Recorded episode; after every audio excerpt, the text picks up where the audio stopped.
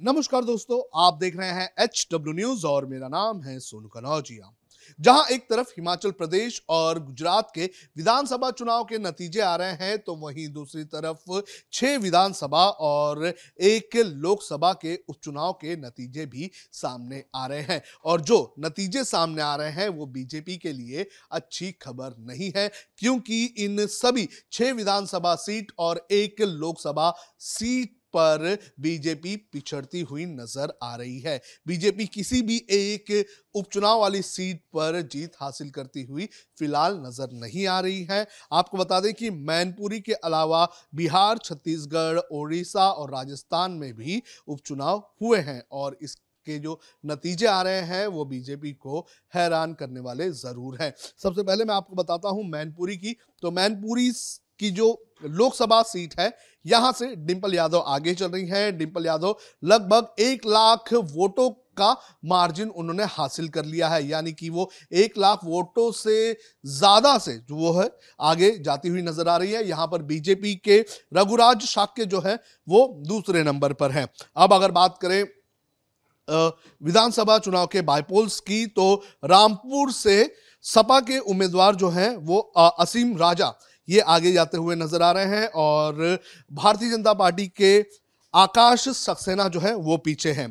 खेतौली, जो कि यूपी का एक विधानसभा है तो यहाँ पर मदन भैया, सपा और आरएलडी के ये कैंडिडेट हैं और ये आगे जाते हुए नज़र आ रहे हैं।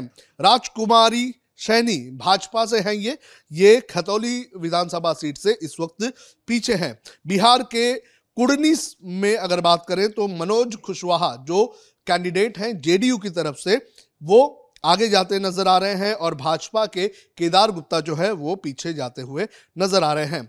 छत्तीसगढ़ की भानु प्रतापपुर जो विधानसभा सीट है, वहाँ पर भी मतदान हुए थे और उनके भी नतीजे सामने आ रहे हैं और यहाँ से सावित्री मांडवी कांग्रेस के कैंडिडेट हैं, वो आगे जाते हुए नज़र आ रही हैं और एक निर्दलीय कैंडिडेट हैं जिनका नाम है अकबर कुर्रम, ये दूसरे नंबर पर यहाँ पर बताए जा रहे हैं। इसके अलावा राजस्थान के सरदार शहर में भी बायपोल्स चल रहे, हुए हैं और यहाँ पर कांग्रेस कैंडिडेट अनिल कुमार जो है, वो आगे नज़र आ रहे हैं और आरएलपी की कैंडिडेट लालचंद जो है, वो दूसरे नंबर पर है।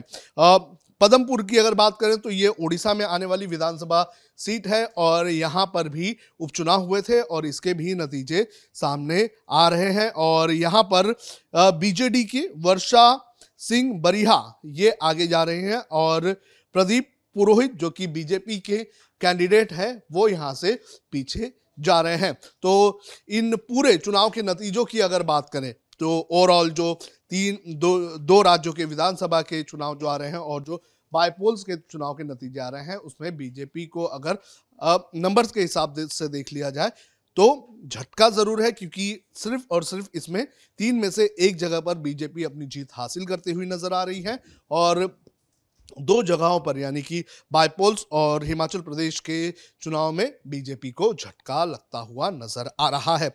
लेकिन बायपोल्स के नतीजों की अगर बात करें तो अक्सर बायपोल्स के नतीजे बीजेपी के खिलाफ ही आते हैं ऐसा ट्रेंड देखा गया है। और फिर बायपोल्स के बाद जो भी चुनाव हो, होते हैं वहाँ पर बीजेपी अपनी बाजी मार लेती है।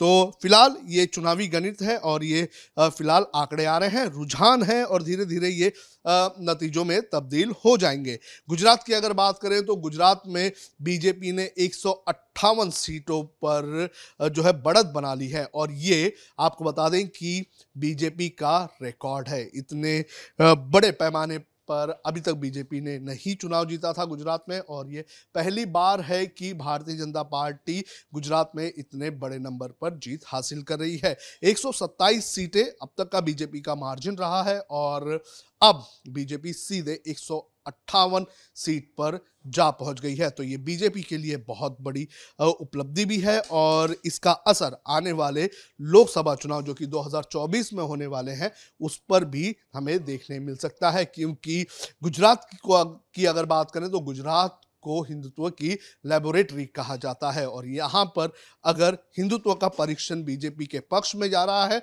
तो हो सकता है कि इस परीक्षण को देश के दूसरे राज्यों में भी इस्तेमाल किया जाए और उसके नतीजे भी बीजेपी के हक में आए। लेकिन घोड़ा मैदान दूर है 2024 के लिए समय है और समय में, इस बीच के समय में और भी तीन राज्यों के चुनाव होने हैं। देखना है ज़रूरी है कि गुजरात चुनाव की जीत का ये जो मोमेंटम है क्या 2024 तक बीजेपी बरकरार रखेगी? आप कमेंट करके हमें ज़रूर बताएँ।